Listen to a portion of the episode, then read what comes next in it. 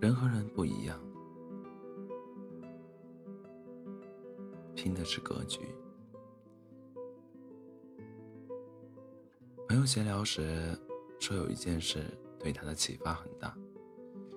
有一天，他加班做的策划方案被领导一口否决了，要他重做，他懵了，脑袋里一片空白，不知道如何重新下笔，他十分焦虑。下了班，当他拖着疲惫的双脚迈进家门，原以为可以放松放松休息一下了。谁知道保姆阿姨一上来，眉飞色舞地讲了今天她遇到的一件大事。这件大事就是，在洗碗时，她发现了一只蟑螂。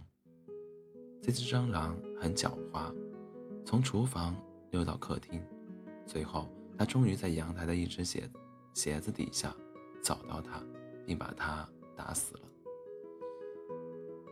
事情讲完了。保姆阿姨意犹未尽，她却哭笑不得，觉得她层次太低了。一只蟑螂也能让她生气一天，但她转念一想，这难道不也是自己吗？让你喘不过、喘不过气来的压力山大，在更高格局的眼里，不也是同打蟑螂这件事一样不值一提吗？人和人过得不一样，原来是在格局上。心大了，事就小了；心小了，事就大了。格局是什么？格局是一个人的眼界和心胸，是对事物的认知范围。庄子《逍遥游》中，麻雀向大鹏炫耀。他能自由穿梭于大树枝头，眼睛只盯着方寸之间的人，又怎能体会大鹏展翅三万里的辽阔？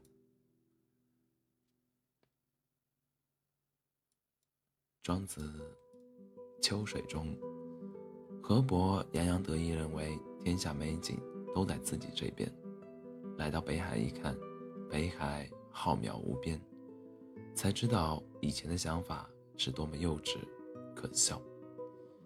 一个坐井观天的人，怎能体会世间的广渺无穷？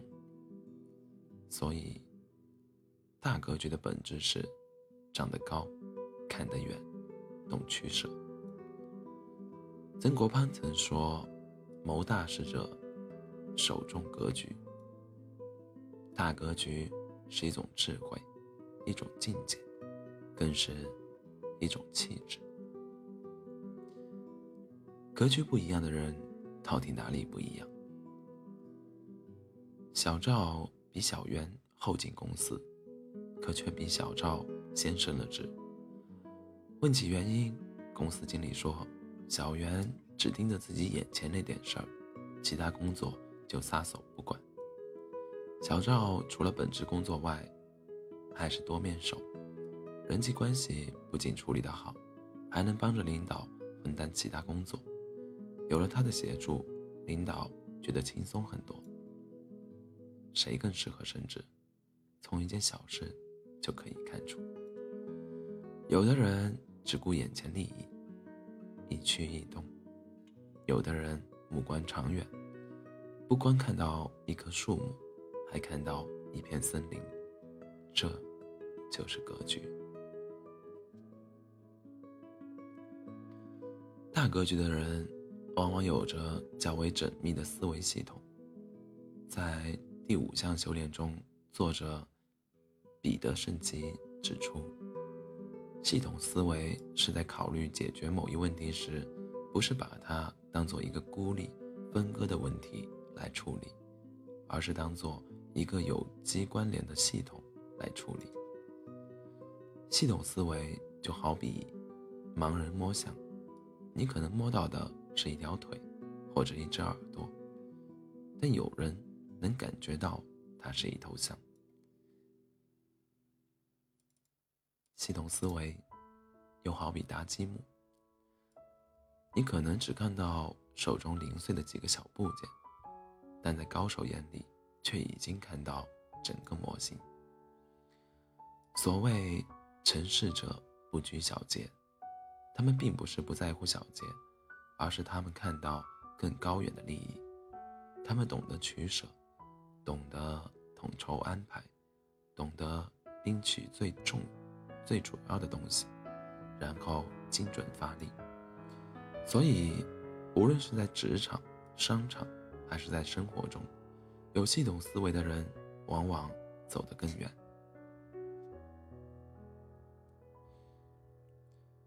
如何提升格局？道理都懂了，可是如何培养系统思维，让我们在生活、工作中提升格局呢？我们可以从四个维度进行学习应用。第一，从长度上培养时间认知，设立一个长期目标。时间跨度越长，意义越大。忽略中途一些不必要的困扰，舍弃一些没有意义的事情，然后表现出来的就是大格局。培养时间认知，说到底就是把目光放长远。那么如何把目标放长远呢？这里有两个小方法。首先是压缩法。首尔大学教授金兰都提出二十四小时理论，他将人生等价于二十四小时。假如你能活到八十岁，那么一年相当于零点三小时。三十岁是上午九点钟，一天才刚刚开始。如果你正在经历困惑、感觉山穷水尽的时候，其实这些问题在你人生的二十四小时里，时针只轻轻的动了一点点，根本不算事儿。所以，只要你从头再来，还会有无数次机会。这种时间观可以帮助我们从容。淡定地度过很多危机，变得乐观积极。第二种，拉长法。相对于缩缩短法而言，还有一种是拉长法，那就是从未来看现在的自己。比如，你目前的困扰是被上司上司数落了一顿，你真郁闷，这时候。试想一下，二十年后你的样子，你可能会豁然开朗。二十年后，谁还认识谁呢？二十年后，你的上司已经是一位老人，没必要和他较真，而你也许正处于事业巅峰，这些小事更没没必要去生气了。这么一想，所有的委屈都风轻云淡。或者你现在投资失败了，正向朋友诉苦，喝酒解愁，这时，你不妨设想未来几十年后的你，是人人羡慕的老总，回头看看那个曾经创业失败的年轻人，你最想说的是：感谢失败，让我获得了人生中最宝贵的经验和教训。当我们把目标放远了。一切沟沟坎坎都不再是障碍，反而成为人生一道必经的风景。第二，从高度上培养大局意识。谈到思想高度，最好的方法是学习。首先是向成功人士学习，他们之所以能成功，最主要的是他们高瞻远瞩的目光、广阔的思路。和活跃的思维方式。平时我们都习惯于用自己的经验做事，但往往容易墨守成规。如果不更新现有的知识体系，那么提升格局就比较困难。如何提升格局？最好的捷径就是学习他们的经验和思维方式，然后尽可能的落到实处，在实践中形成自己的格局。其次是和高手过招，如果有机会，多接触圈子里的高手，看他们如何处人与事。一件事情发生了，他们是怎样做出反应的，又是怎样处理问题的，然后把他们的方法拿来学以致用。再次是突破自己的天花板，提升自己。在生活和工作中，很容易走入舒适区，思维容易僵化。这时候，你要告诉自己，应该做出改变了，给自己确立新的目标，学习新的技能，并把计划落到实处，督促自己更进一步，不断的提升提升自己的层次。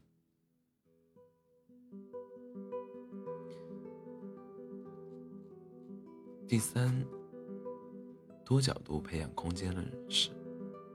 美国哲学家爱默生曾感慨：“人们之所以寂寞，是我们心中筑起了高墙，看待事情往往只从自己的角度出发，必定在身心中筑起藩篱。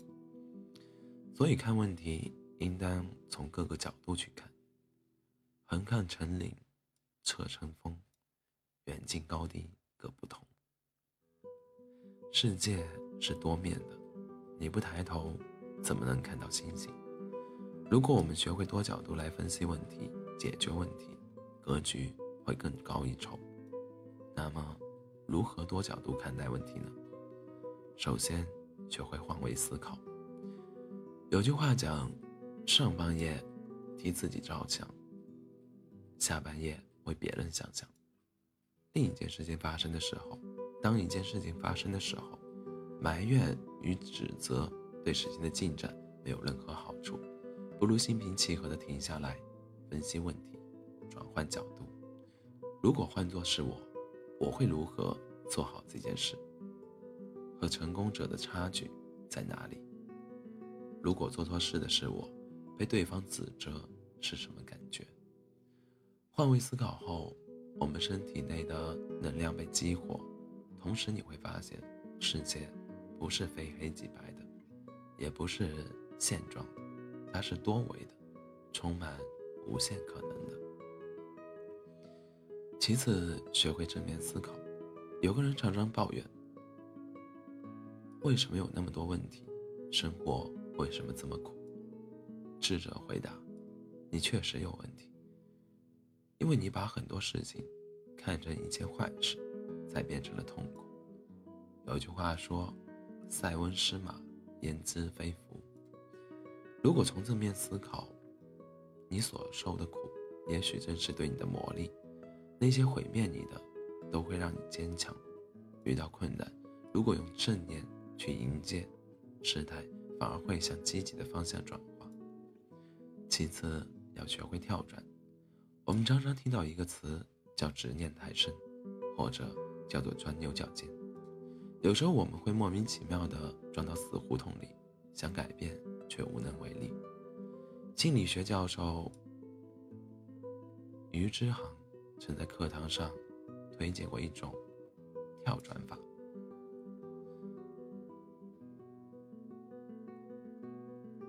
在这张能量分层图中。位于底层的低分值表示负面情绪，包括羞耻、内疚、担心等。表格中分值高越积极，包括乐意、宽容、智慧、仁爱、喜悦等。当我们无助的时候，对当下的情绪按照这张图做一个定位，觉察自己目前处于哪一个位置，然后给自己一个心理暗示。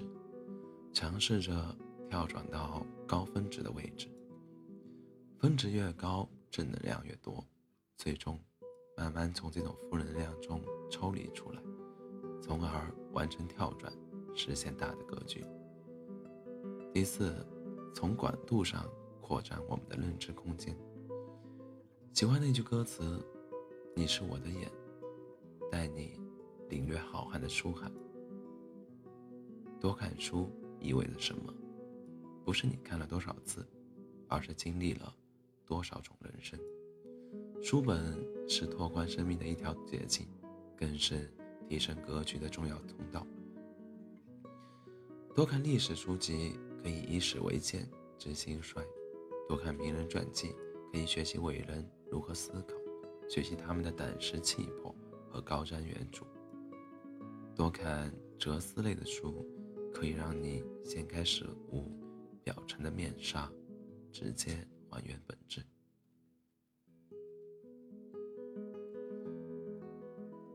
除了看书，旅游也是不错的选择。看过大江山河、草草原雪山，你会觉得人真的很小，小如蝼蚁。那些让你纠结放不下的各种负面情绪，在广阔的大自然面前，简直就是矫情。当我们学会从未来看现在的自己，我们将变得不再迷茫。当我们学习成功者的思维方法，我们将更上一层楼。当我们学习多角度辩证的处理问题，我们将变得智慧。当我们用更广阔的视野去实现自己。我们将变得从容、坦然。每个人在生活中常常会碰到迷局，但我们如果懂得找到突破口，懂得如何破局，最终将形成自己的大格局。